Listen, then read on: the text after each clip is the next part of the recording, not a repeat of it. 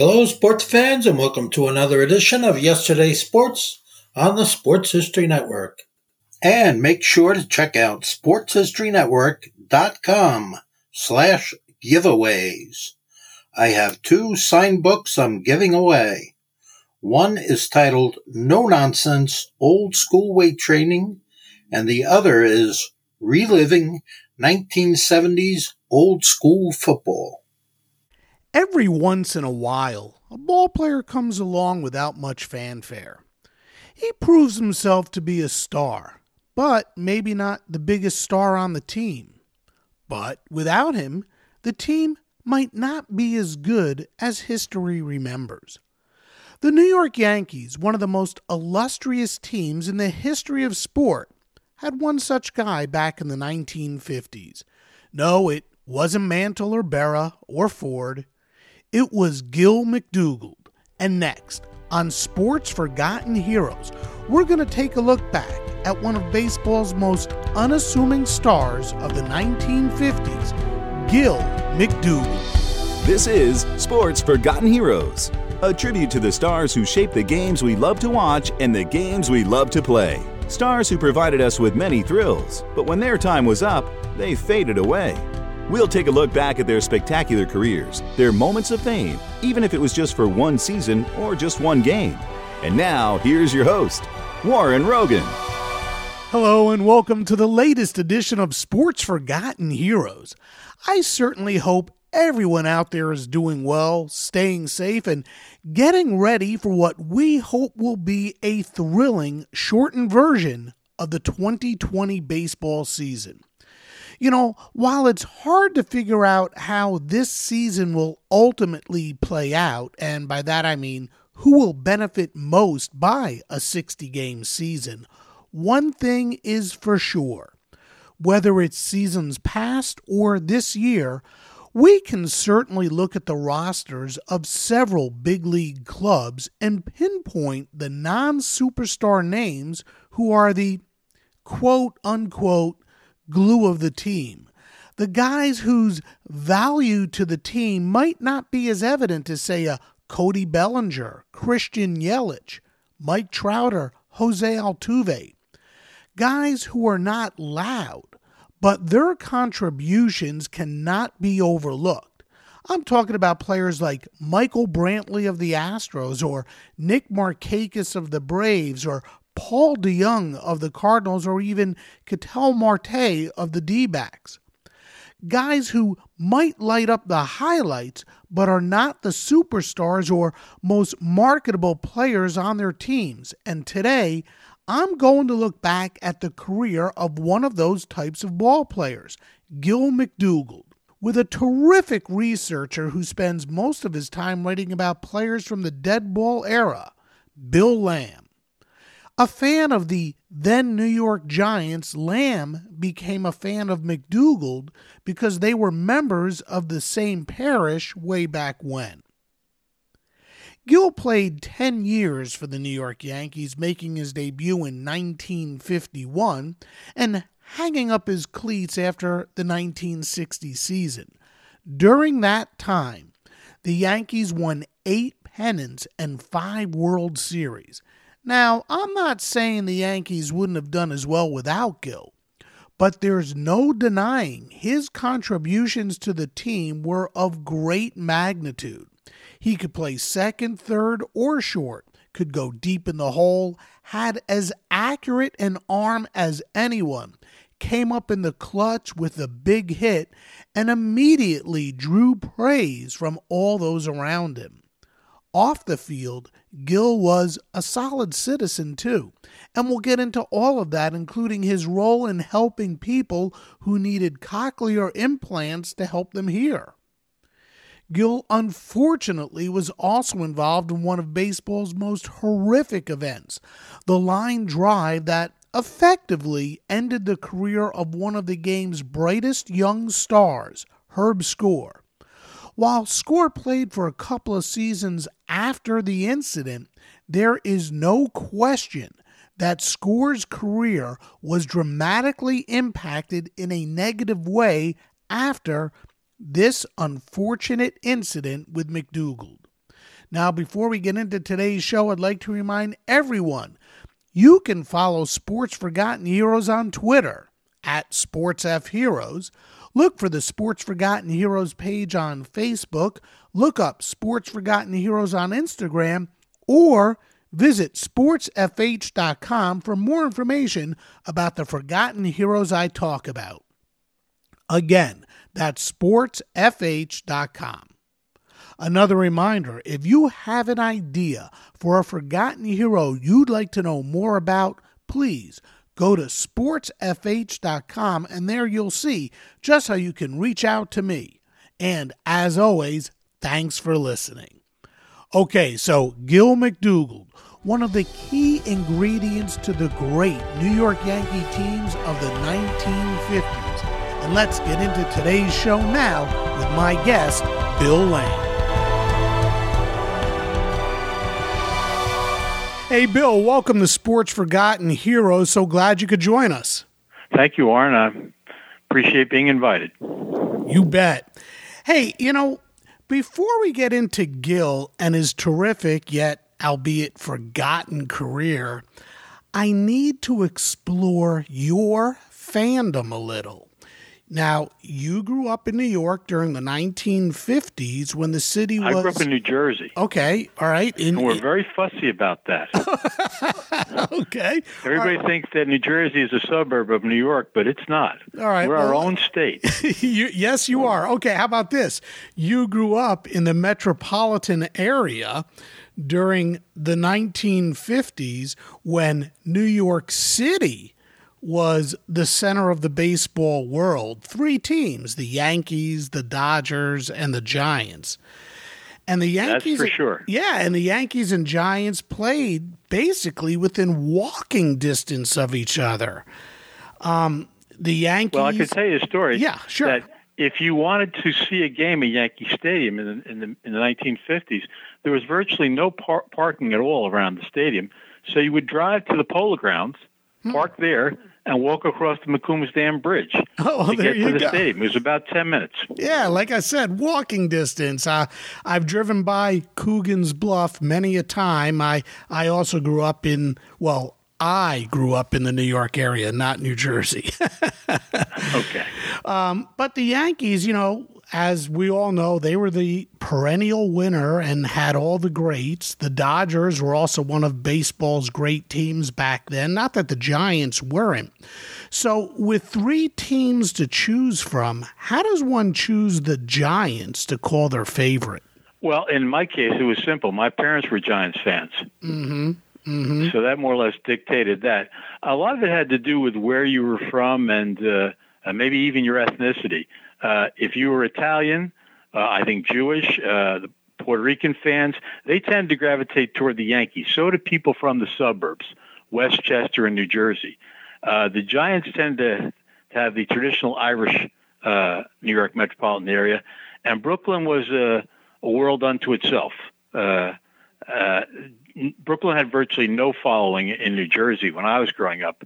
It was primarily the Yankees, and with a smattering of Giants fans, mm-hmm. and a lot of it had to do with with you know what influences were brought to bear upon you when you were uh, you know a kid. Mm-hmm, mm-hmm. What was it like to be a Giants fan, especially back then when baseball ruled the roost? What about your friends and family? Were they all Giants fans as well?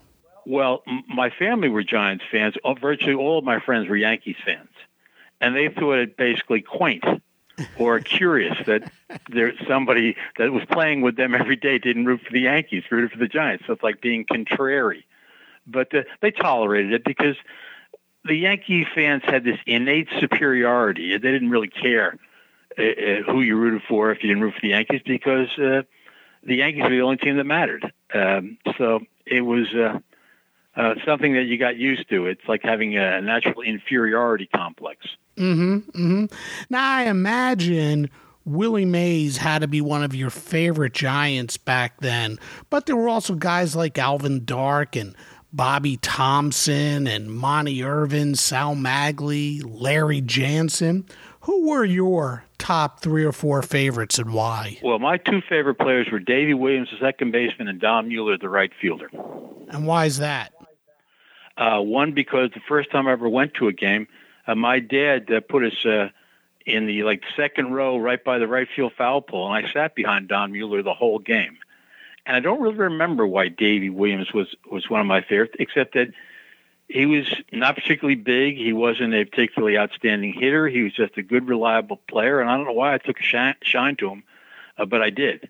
Uh, and so they, those are my two favorites. Mm-hmm. And I can tell you a story about Willie Mays. Sure. Um, and I say this as a Giants fan, uh, and this is based upon my recollection of things. Um, in the 1950s, uh, nobody in the metropolitan area that I was acquainted with thought that Mays was a better player than Mickey Mantle. And I'm saying that as a Giants fan. Nobody thought that. Wow. Uh, as their careers progressed and the Giants went out to the stadium and, and Mays continued to put up those numbers and Mantle began to uh, have physical problems, uh, that swung some. But during the 1950s, I don't know anybody who thought that Willie Mays was a better player than Mickey Mantle. At least if there were such people, they weren't hanging out with me. Well, that's saying a lot. I'm saying, saying that a lot. as a Giants fan. That's saying a lot. You know, um, one other thing, as a Giants fan, no doubt you probably didn't like the Dodgers or the Yankees, maybe even hated them. Would that be accurate? Well, I think the the Dodgers was a matter of disdain, whereas the Yankees, I hated the Yankees.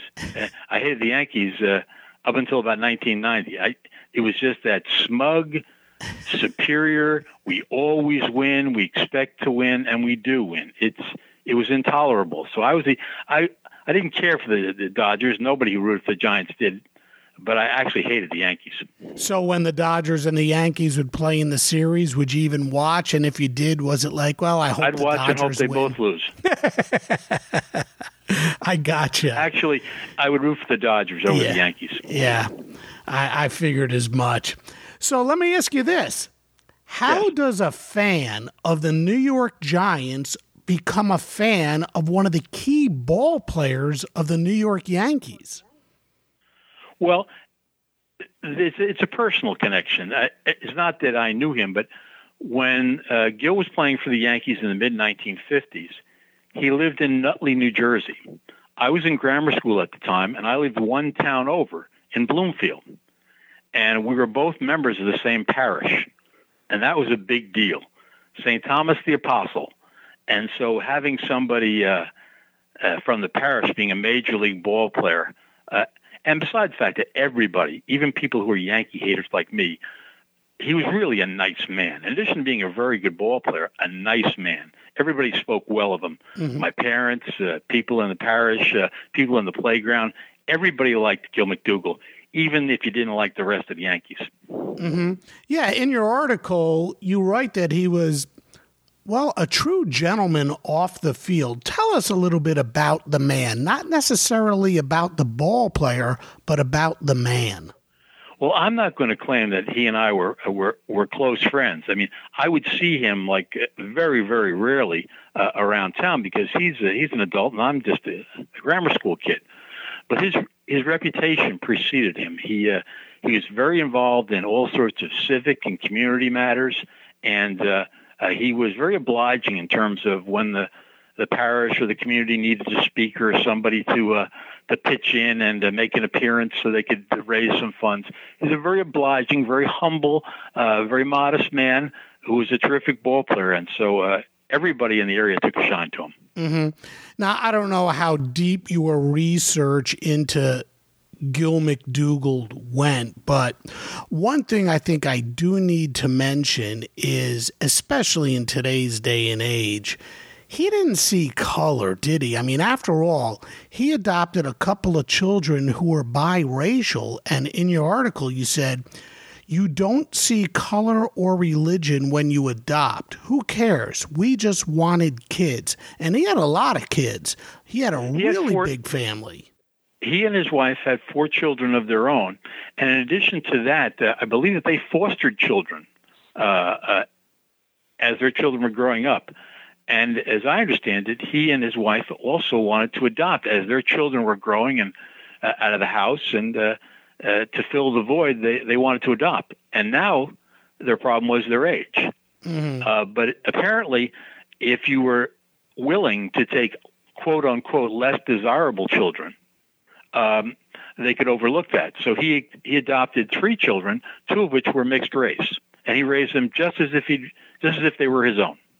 All right, let's get on the field here. First of all, Gil McDougal was not imposing physically. In fact, he was rail thin, especially before he got to the majors. Talk about his size and his early athletic acumen, and obviously the fact that he didn't make his high school baseball team until his senior year.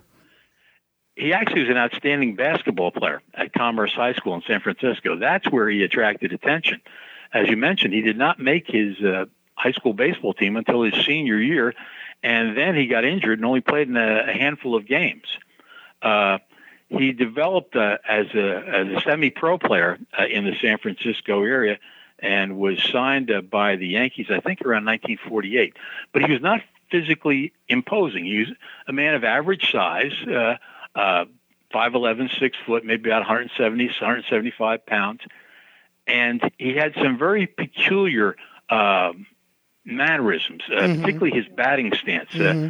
it really had to be seen. It was, it, I could describe it. It's sort of splayed-legged, open to the pitcher, with the bat laid off, almost like parallel uh, with, with the ground, and yet he could whip it through the strike zone and hit the ball everywhere. There was, he was very difficult to defense because from line to line, he, he put the ball in play.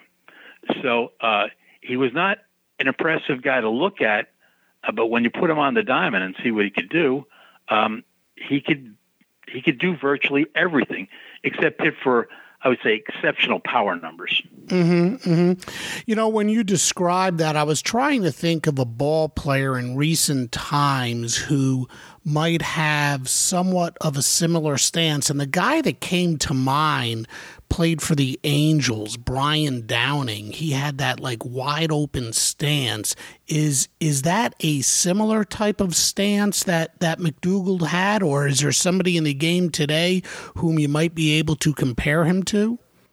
Regarding Brian Downing, from the waist down, he would look a lot like McDougal. But McDougal had the bat so laid off, it, it, it was it was really striking uh, uh, uh, how he could actually get the get the the bat through the through the hitting zone, but he, he could manage it. He had very very good hands and wrists and exceptional hand-eye coordination. But I can't think of anybody off the top of my head who uh, batted like Gil McDougal, and that's probably not an accident because I suspect that you know while the 1940s and maybe the 1950s, if a guy could hit, they'd leave him alone. But I think nowadays that that batting stance would have been corrected in little league. Mm-hmm. Mm-hmm. Where do you think his love for the game of baseball came from, and why did he pursue it like he did? After all, like you said, he didn't make his high school varsity team. He didn't make the high school team until his senior year, and then an injury reduced his playing time to like five games. He was a decent basketball player. Where did his pursuit of baseball and his love of baseball come from? That's not something that I could really answer. All I can say is that he persisted, even though he didn't have a great deal of success in high school. Uh, he stayed with it uh, rather than you know taking up golf or or trying to be a college basketball player. And as he stayed with it, uh, his skills uh, matured, he improved, and uh, once he got signed, uh, it was almost a straight draft line uh, through the Yankee farm system. Uh, success breeds success. Uh, he had determination. He had obviously natural ability, uh, and he had some intangibles. Mm-hmm. And uh, he, and and he was married real early and starting a family. So if he was going to make this a career, he had to be really serious about it. Mm-hmm. There's another famous ball player from that area, a guy by the name of Joe DiMaggio. Do you think McDougal um, or DiMaggio had any influence on McDougal's love for the game? I don't know. Uh, they only were teammates for one season uh, in 1951, and uh, while while Joe was from the San Francisco area, by the time Gil was playing in high school and and and, and uh, semi-pro, uh, I think uh, Joe DiMaggio was like a cosmopolitan, a citizen of the United States. Mm. I don't know how much time he spent back in San Francisco. I don't know of any influence that he had over McDougal. Um, there was just too much of an age difference, talent difference, status difference. Um, if he did have an influence, perhaps he led by he showed by example that you showed up, you put in a day's work, you always performed your best because the person in the stand might be the, be a first timer who's never seen you before. This is your first and only chance to make an impression on them. So, to the extent that they were very serious about the playing ball and uh, always gave it their best, they had that in common. But whether McDougal needed to see DiMaggio in action to adopt that kind of attitude, or whether that was just inborn in him, uh, I tend to think the latter. Mm-hmm. So you know he he really loved the game, like you said, and also like you said, he wound up playing for a semi-pro team in the San Francisco area that had ties to the Boston Braves.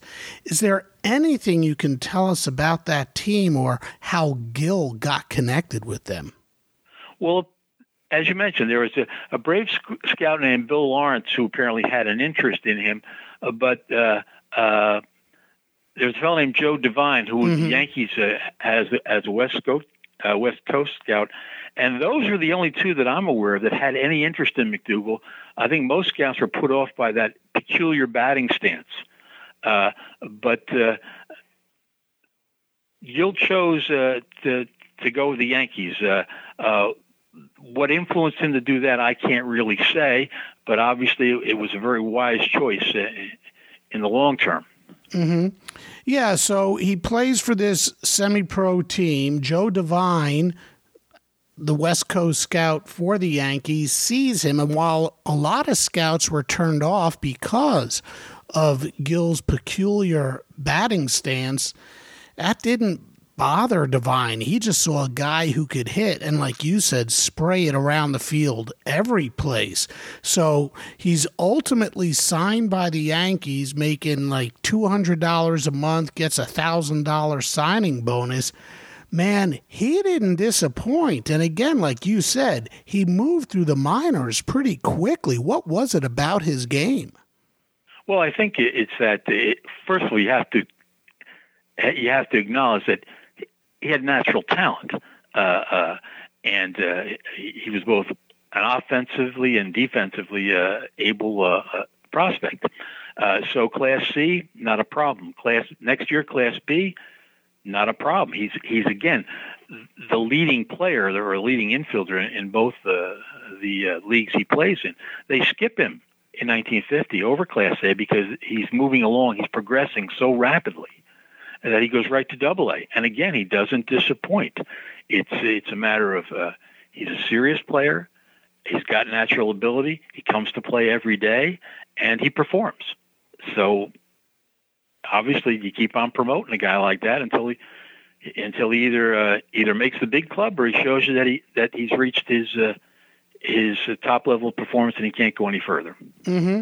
Yeah, like you said, uh, Class C, he played there in 1948 for the Twins Falls Cowboys in the Pioneer League, and he hits 340. They bump him up to Class B the following year.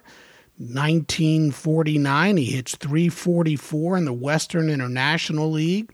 And then in 50, he jumps Class A, like you said, ends up in Double A for the Beaumont Roughnecks, and he leads the league with 187 hits, was the MVP, hit 336, and his manager was Rogers Hornsby. Can you tell us at all about Hornsby as a manager and – you know, he didn't particularly care for young ball players. Sort of a, a tough thing for a minor league manager, wouldn't you say? Well, Rogers Hornsby was a very prickly personality. Uh, he had been a, an, an, exceptional ball player, probably the greatest right-handed hitter in Major League Baseball history.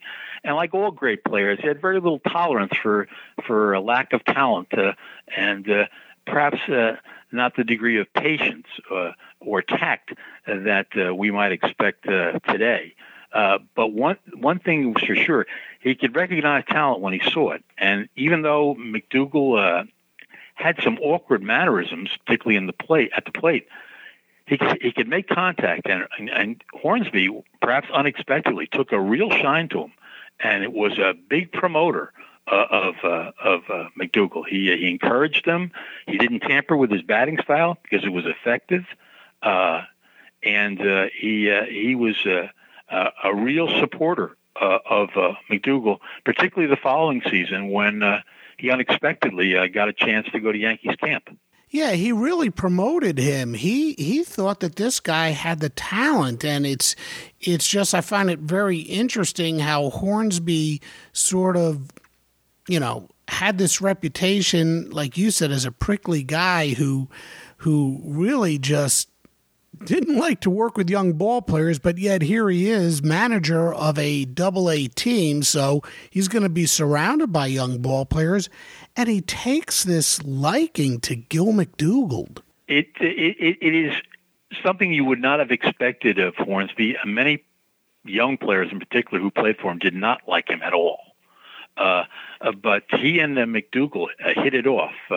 Perhaps it was that no nonsense uh, attitude uh, about you know, putting in a day's work and uh, playing your best and uh, uh, whatever the intangibles were that uh, McDougald had, Hornsby appreciated them and became a, a, a very, very avid supporter of McDougald and was all for him being promoted, even though the Yankees seemed to be overstocked with infielders at the time. Yeah, sure. And in 1951, McDougald was ticketed for AAA, but the Korean War was very much in the news back then, and several Yankees were called up into service.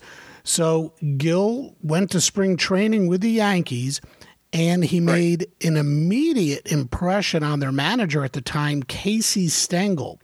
What did Stengel see in his game, and why did the Yankees give Gil the shot they did? Well, I think it's a combination of circumstances. First of all, it was the uncertainty of uh, of the situation. Uh, Jerry Coleman was a Marine aviator, a Marine Reserve aviator, so they didn't know if he was going to be called up. Bobby Brown uh, had had had a reserve commission, whether he was going to be called up. Billy Martin had already been drafted, and Billy Johnson who was the incumbent third baseman, was holding out. Uh, so it was a very fluid situation. And I think the thing that really caught Stengel's eye was versatility. McDougald, mm-hmm. although he uh, he'd been primarily a second baseman, he could move him around the infield, and uh, that was the thing that uh, Stengel always prized, having uh, one one person uh, who could handle three positions rather than having three different guys uh, on the bench. Uh, so he gave him a chance and he capitalized on it. He performed very well in spring training. He made himself sort of indispensable, particularly given the uncertainty that the Yankees were confronted with regarding their other infielders. Mm-hmm. Yeah, so he sticks with the club, and it wasn't too long before he became a regular. Tell us a little bit about Gil's rookie season and the game that solidified his place in the lineup. You know, six RBIs, I think it was in right. one inning. I mean, at that time, uh, uh, I believe a Yankee record. I mean, he didn't start off in the lineup. He saw very limited playing time, but man, once he got a chance, you couldn't get him out once he got a chance, he capitalized, uh, and he had a, that extraordinary uh, game against uh, the St. Louis Browns, as a lot of players tended to do. Uh, and uh, uh, his versatility made him very valuable because he could both spell Bobby Brown against left-handed pitching at third base, and J- Jerry Coleman was having injury problems and wasn't the world's best hitter against right-handed pitching.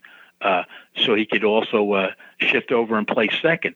So he made himself very useful to Casey Stengel as being basically a, a guy he could put in depending on who was pitching or depending on how the health and and hitting situation was of his other infielders. Uh, so uh, he got a lot of playing time. Uh, and he performed. I mean, he of all the Yankees on that team, you know, Joe DiMaggio, Yogi Berra, a young Mickey Mantle, a Gene Woodling. The man with the highest Yankee batting average that season was Gil McDougald. Yeah, it's crazy to think that um, he out hit all of them, or at least had a higher average. In fact, he had a 306 batting average. Um, that weird batting stance produced 14 home runs. He had 63 RBIs, 14 stolen bases. He was the league's rookie of the year. I mean, just a really solid first full year of baseball. But what about his defense? Um, he bounced around the infield, like you said. He was very versatile. What was his natural position, and just well, how good was he defensively? he came up as a second baseman, and I think that is the position that he preferred.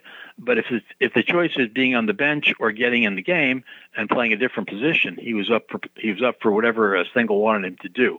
Um, he had a lot of natural assets, but he did not. If you were looking at him, uh, and you're the you know just typical fan, he doesn't. He isn't flashy. He's not particularly graceful, uh, but he has very sure hands. Uh, he has an accurate arm. Uh, he has defensive intelligence. He's rarely out of position or be, or asleep uh, during uh, during uh, the game. Uh, but he's not going to he's not going to catch your eye. He isn't he isn't like a a, a, a flashy guy uh, with the glove. It's just that he makes all the plays.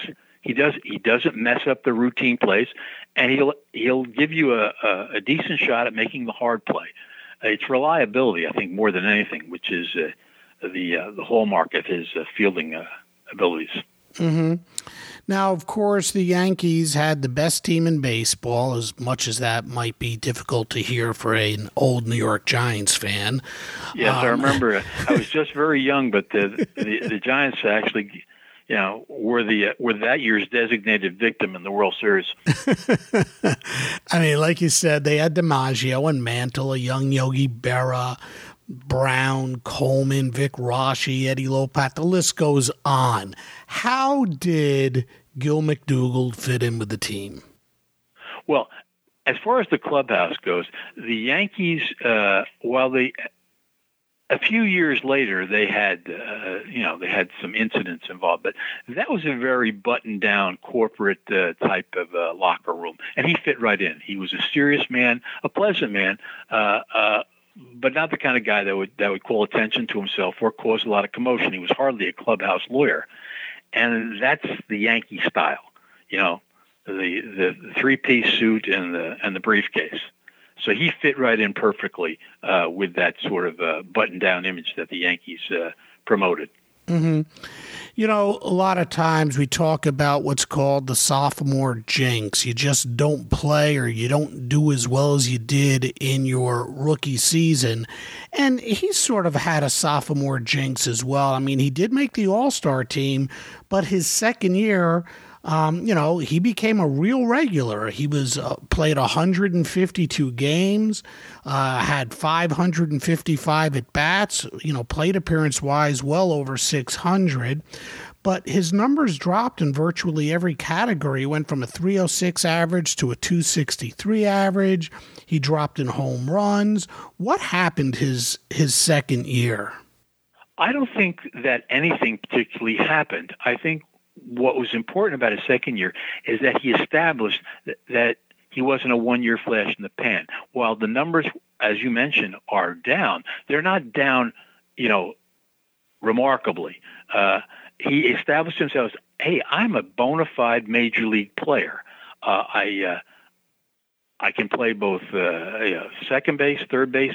I'm a reliable hitter, if not if not a particularly uh, uh, you know, eye-catching uh, batting average type guy, uh, but uh, I can make all the plays for you in the field, and I can I can contribute my share. Uh, for example, 78 RBIs that season.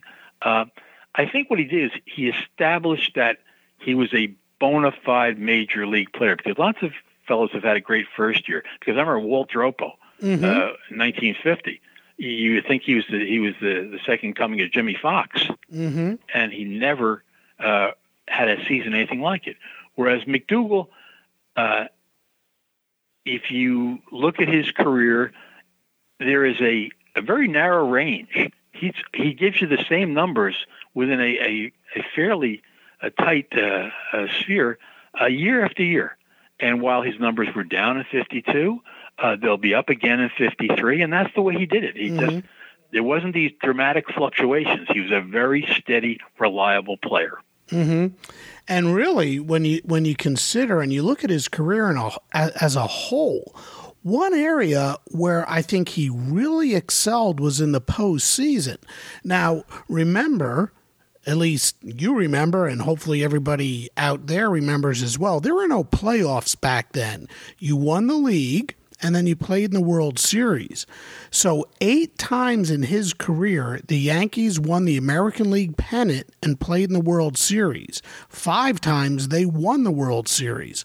Overall, he played in 53 games. Sure, he only hit 237, but he had seven home runs and 24 RBI. And most of those home runs came at clutch moments. What was it about the postseason that brought out such clutch performances and his defense, too? Well, that's not a question that I can answer. All I can say is that he did it. Uh, while, while, while you're correct that his numbers are in, in the abstract are not particularly stunning.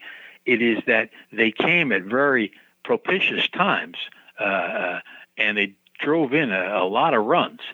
So why he was a clutch player is is one of those things that's unanswerable. It's just he was. When you needed a clutch base hit or a, a solid display uh, uh, on defense, you could count on him. He would come through for you. Uh, and why some players can do that and why some players can't is a mystery. And I certainly can't answer it. All I can say is that when the chips were down, he was a very solid, reliable player who often came through for the Yankees. Mm-hmm. He also had a couple of unfortunate incidents throughout his career, and we're going to start with 1955. It was really an interesting year. Sure, he hit 285, he had 13 home runs and 53 ribbies. But there was an incident that took place in batting practice that wound up having quite the impact on his life. Can you tell us about it, please? Well, no one realized it at the time, but uh, during batting practice, uh, he took a foul ball in the head that was hit by Bob Cerv, and uh, uh he was checked out, and and obviously, you know, he was stunned, but no one thought that it was anything of particular consequence at the time but undetected was a small hairline fracture in his skull and some damage to his inner ear. And over time, these would have profound consequences, but not at the time. No one, eh, the day after that happened, the week after that happened, the year after that happened, mm-hmm. would perceive that he had been affected by this. But over time, they would they would have uh, uh, very very deleterious effects on his health. Mm-hmm. Yeah, so let's jump ahead here several years after his playing days were over. He went on to coach Fordham University and he left the team because of hearing problems that were caused by that incident. And later, an article was written about Gil and his hearing struggles. And that led to some very good things. Tell us about the article and what happened afterwards. And ultimately, I guess you should start with what that being, not being, but being hit in the head by that ball actually did to Gil McDougald. Well, over time, it affected his hearing to the point where he continually lost hearing until by the time he had been out of baseball for uh, probably a couple of decades, he was almost totally deaf. And he you know, uh, it, it was very difficult for him because uh, uh, he couldn't communicate, he couldn't talk on the phone, uh, he avoided old timers games. He just became very despondent about his inability to, to, to even participate in, in routine conversations. What happened is around 1994, uh, New York Times sports writer Ira Berkow wrote an article about, about his situation in the New York Times. And someone apparently uh, brought this article to the attention of the uh, chief of otolaryng. I can't pronounce this word. Neither the, can the chief ear guy at New at New York University Medical Center, and uh, they uh, began to make uh, inquiries as to whether or not he would be a candidate for a cochlear implant, which was at time uh, at the time was a cutting edge a medical uh, technique designed to re-stimulate the uh, uh, the the hearing senses. And he eventually underwent the surgery, and for six weeks they had him, I guess, bandaged up, and they didn't know whether the surgery had been a success or not. And then when they finally removed the bandages and subjected him to, uh, I guess, ordinary conversation, he could hear again, and it had a remarkable effect on his uh, on, on his life. And from that day on uh, till the time of his death, he was a real uh, champion uh, of uh, the procedure being uh, being uh, uh, made available, particularly to children. Mm-hmm. Mm-hmm. And that's that's a that's a controversial thing because, uh, and I'm not an authority on the deaf community, but some people don't think that they are in need of such type of uh, remedial medical treatment. But that's a different that's a different issue. The, the question the question is, did he benefit from it? And the answer to that is enormously. Mm-hmm. I wonder how good or how long he would have remained at Fordham. You know, everything's conjecture. You know, had he been able to hear, I mean, it was ultimately his hearing that led to him resigning as the coach of, of, of Fordham University. it's hard to say. Uh, you know, life circumstances uh, are unpredictable, uh, but uh, he had been successful at Fordham, which was no mean feat because uh, let's face it, uh, the Bronx is a cold weather climate. Mm-hmm. We don't we don't have the uh, 12 months a year to play baseball. He's limited to three scholarships. Uh, so uh, while New York City is and, and surrounding area is certainly a hotbed of baseball, uh, you know, you, you ask, you tell a kid, uh, you know, you want to play a uh, hundred and something games at Arizona State, or you want to play 23 games in the freezing cold at Fordham. Uh, what's he going to tell you? So he certainly had recruiting disadvantages, but notwithstanding that, he had some very successful teams at Fordham. Uh, and uh, he might well have continued on, but that's something that's unknowable. Sure. You know? Sure. Let's get back to his days with the Yankees. I want to talk about a couple other events that he was involved in. I'm going to mention a name or an event, and I'd like for you to tell me about it. And let's start with Game 7, Don Larsen. Yes. The, you know, there's a, a, number of different plays. I can remember I was in grammar school at the time, and the, all the World Series games, unlike today, were always during the daytime. Mm-hmm. And uh, we would all race home to see if we could catch the last few innings of that game. And Don Larsen, who was, you know, a, a journeyman pitcher who had had some terrible seasons with the Browns before the Yankees got him, he was throwing one of those games. Uh, but still, he, there were some very uh, uh, helpful uh, defensive plays made behind him, one of which was made by Gil McDougald. There's a hot shot, I think it was Jackie Robinson, hit down to Andy Carey at third, and, and, and Carey didn't catch it. He deflected it, but he deflected it to McDougald coming uh, to his right to, to cover the hole. McDougal grabbed the carom and threw Robinson out.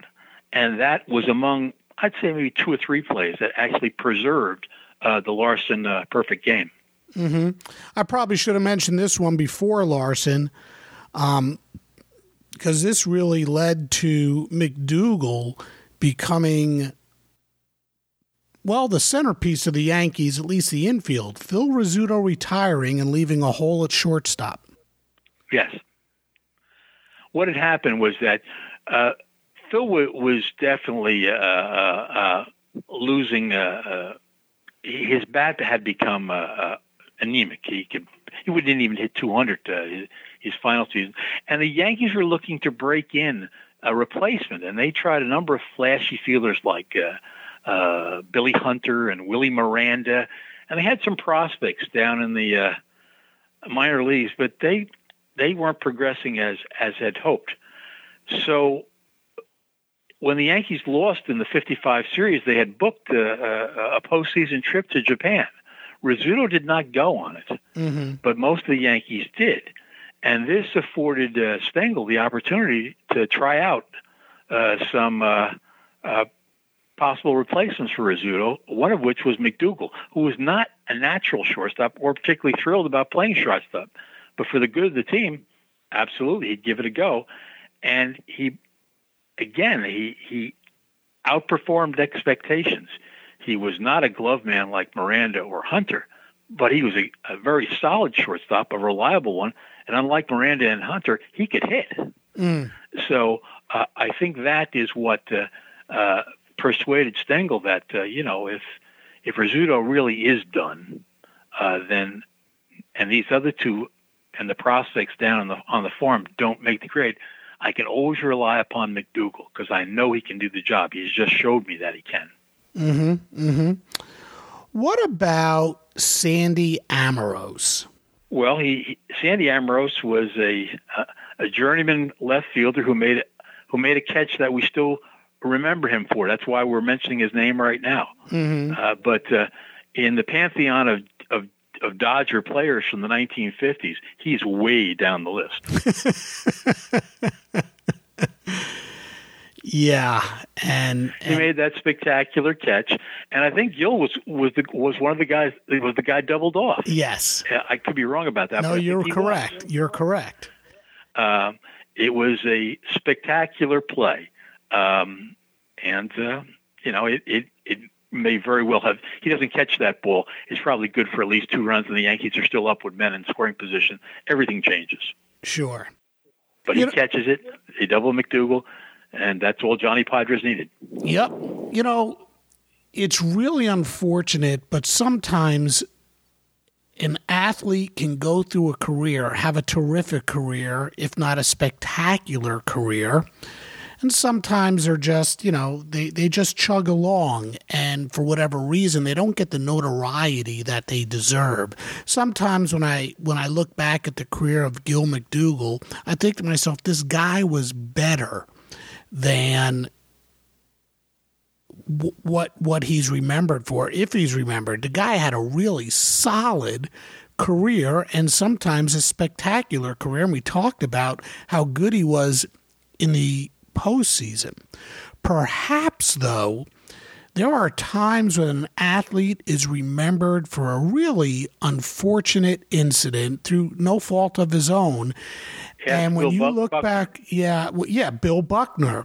And when you look back at the career of Gil McDougald, there is one play, one incident that is just so darned unfortunate that ties him to this player, this pitcher. And in a way, this is for some how perhaps Gil McDougall is remembered. 1957, Herb Score. Oh, I remember very well. I did not see it happen. My dad told me about it. And to give you a personal angle, being a Yankee hater, during the mid 1950s, the only team that was a serious contender to give the Yankees a hard time were the Cleveland Indians. Mm-hmm. They actually even beat them once in 54. Mm-hmm. In 55, Herb Score comes up and he is a sensation.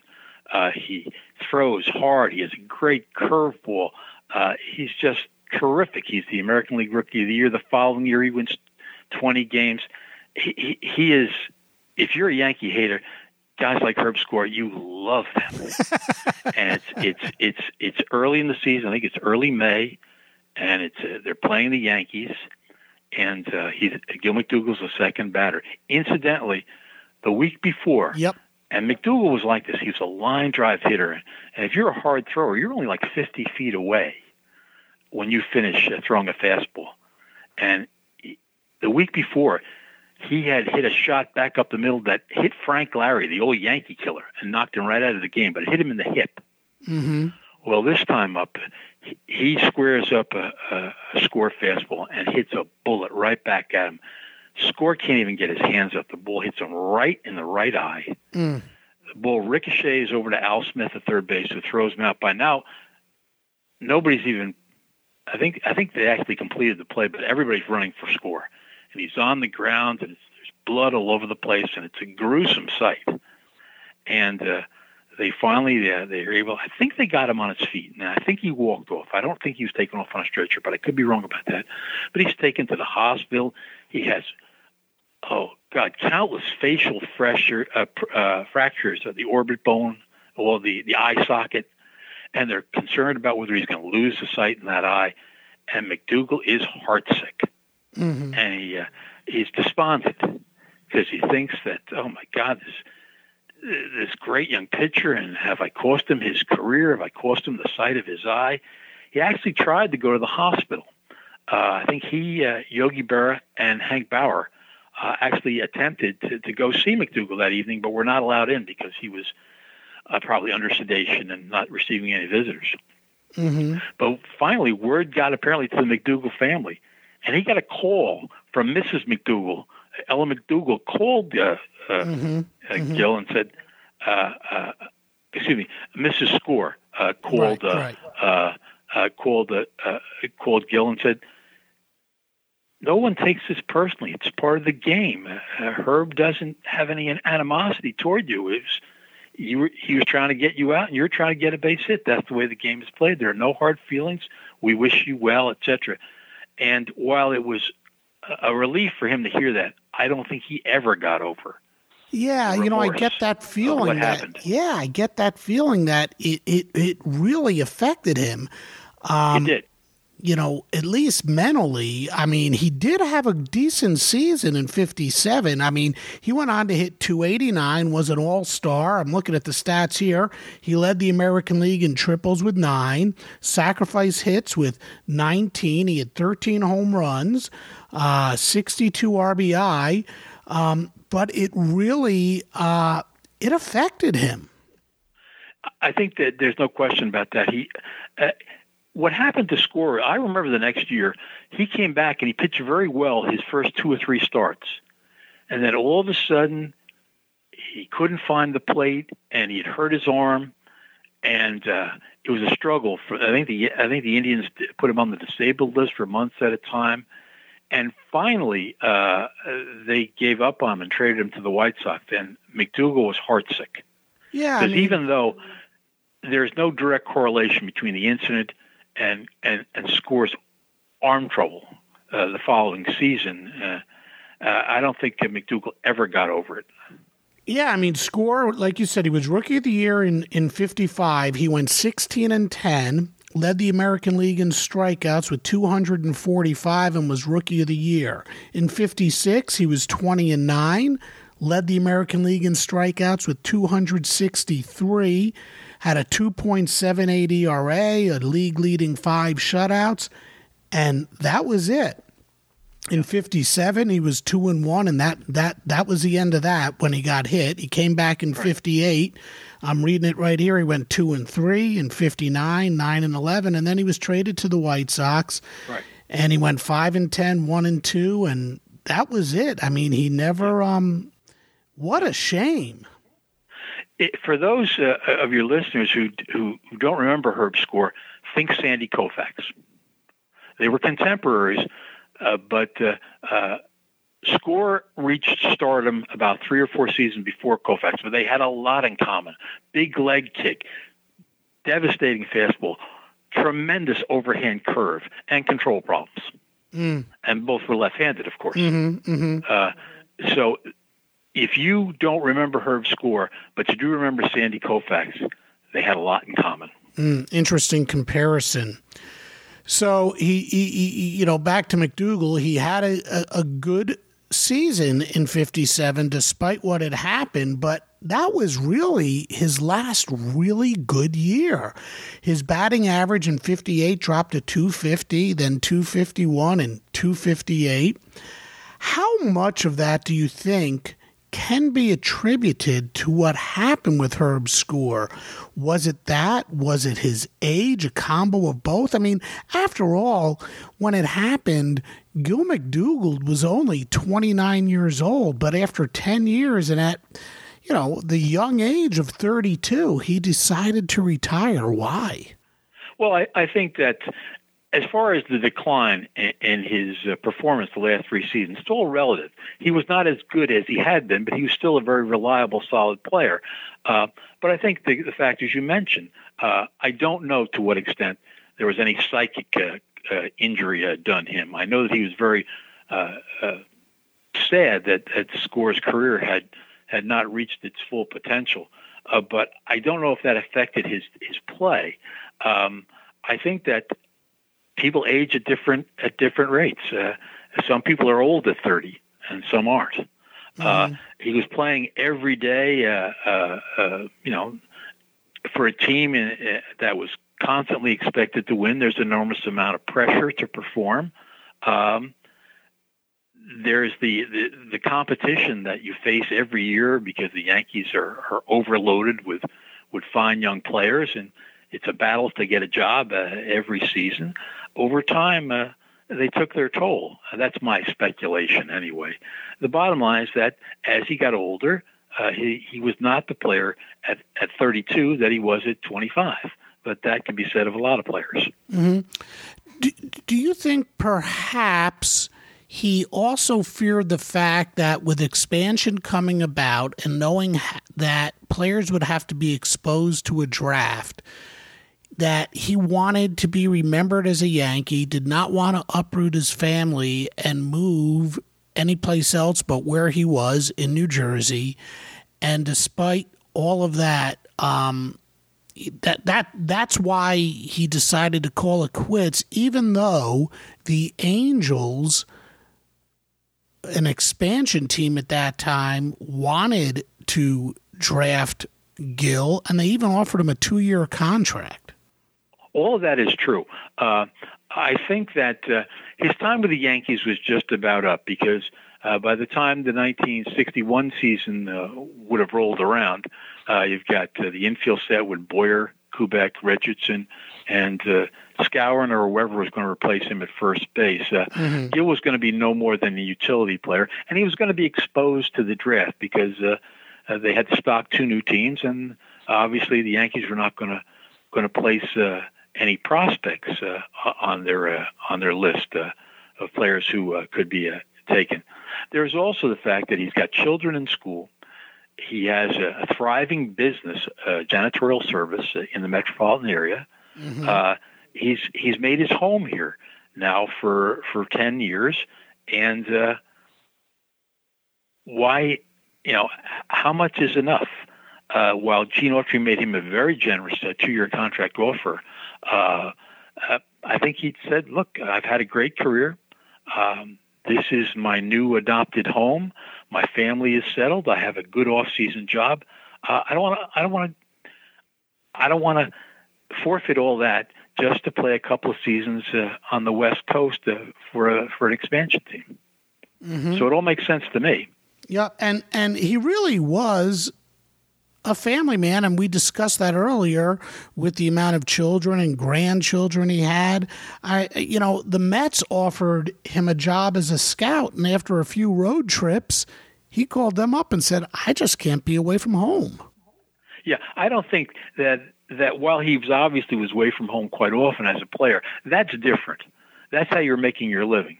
You can make your living doing other things besides scouting. I also don't think that scouting much appealed to him uh, you know, grabbing a, a, sandwich and running off to New Haven or running off to somewhere in Pennsylvania, and then mm-hmm. the next day you're supposed to be in upstate New York. I don't think that appealed to him at all, uh, and nor did he need to do it. Uh, I think he wanted to stay in the game because he loved baseball. Uh, but uh, that was not a, a, job that I think he found very attractive, so he gave it up rather quickly. And that's when he uh, became, or a short time later, became coach of Fordham University to stay involved with the action on the field. Plus, like you said, he had a pretty good janitorial business set up. So, what were his days like after his playing days were over? Well, they were very active. Uh, he was still involved in a lot of uh, civic and community activities. Uh, uh he was often a, a very uh, sought after speaker at uh, during the you know the the the off season, and uh, uh, he had his business. Uh, besides the fact he had seven seven kids to keep track of and, and a wife, so it isn't like he had a lot of time on his hands. And and he and he, uh, I know he was a golfer. And being a golfer myself, I know that can take a lot of time because it's sure. not a game you can play in 20 minutes. no doubt. You know, I don't think Gil McDougald gets the credit he deserves. He was really a key ingredient to a legendary team on which he was definitely overshadowed. You think about the great Yankees teams of recent times, you know, Derek Jeter, the captain, who was just this phenomenal offensive talent, but he was sort of the glue that kept that team together. And despite the fact that McDougal didn't hit like Jeter, I liken him to a Jeter-esque type player, just who went about his business and kept that team together. So, in the end, how should Gil McDougald be remembered? I think uh, Gil McDougald embodies all the things you would want to see in a professional ball player. He he always gives you his best effort. Uh, he uh, can be counted upon uh, to fill in wherever necessary, even if though it's not his preferred position. Uh, and he he will give you the big hit or make the big play uh, when called upon. So he he's sort of like uh, the prototypical professional player. He's the kind of guys, the kind of guy that the Yankees of the 1950s were built around. Sure, they had the great stars, the Mantle, uh, Berra, Whitey Ford. But guys like McDougald and Elston Howard, uh, those are the guys that you could count upon every day to give you their best effort and to give you a first rate performance.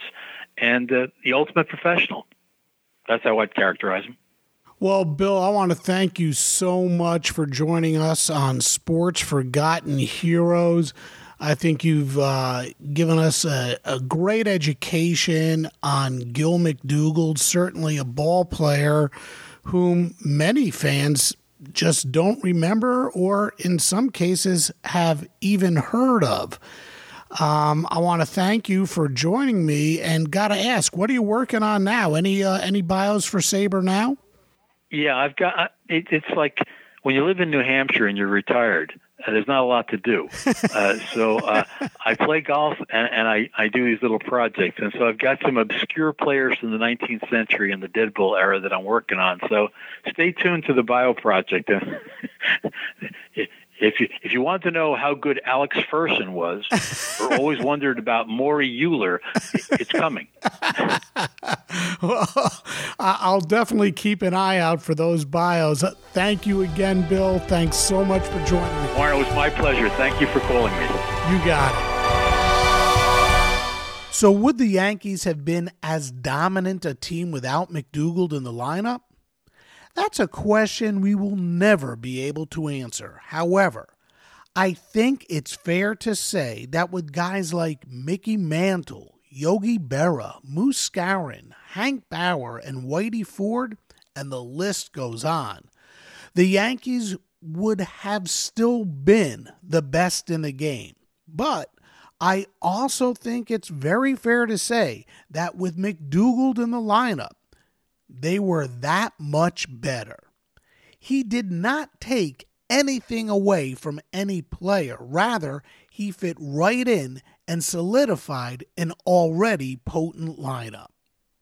For his career, McDougald hit 276, belted 112 home runs with that most unusual batting stance, and knocked in 576. Certainly not imposing numbers, but what he contributed in the clutch on defense and the fact that he was named an All Star five times and was the 1951 Rookie of the Year certainly solidifies his stature as one of the most important figures on one of baseball's greatest teams. Thank you once again to my guest today, Bill Lamb, and thanks to all of you for listening. We'll see you next time on Sports Forgotten Heroes.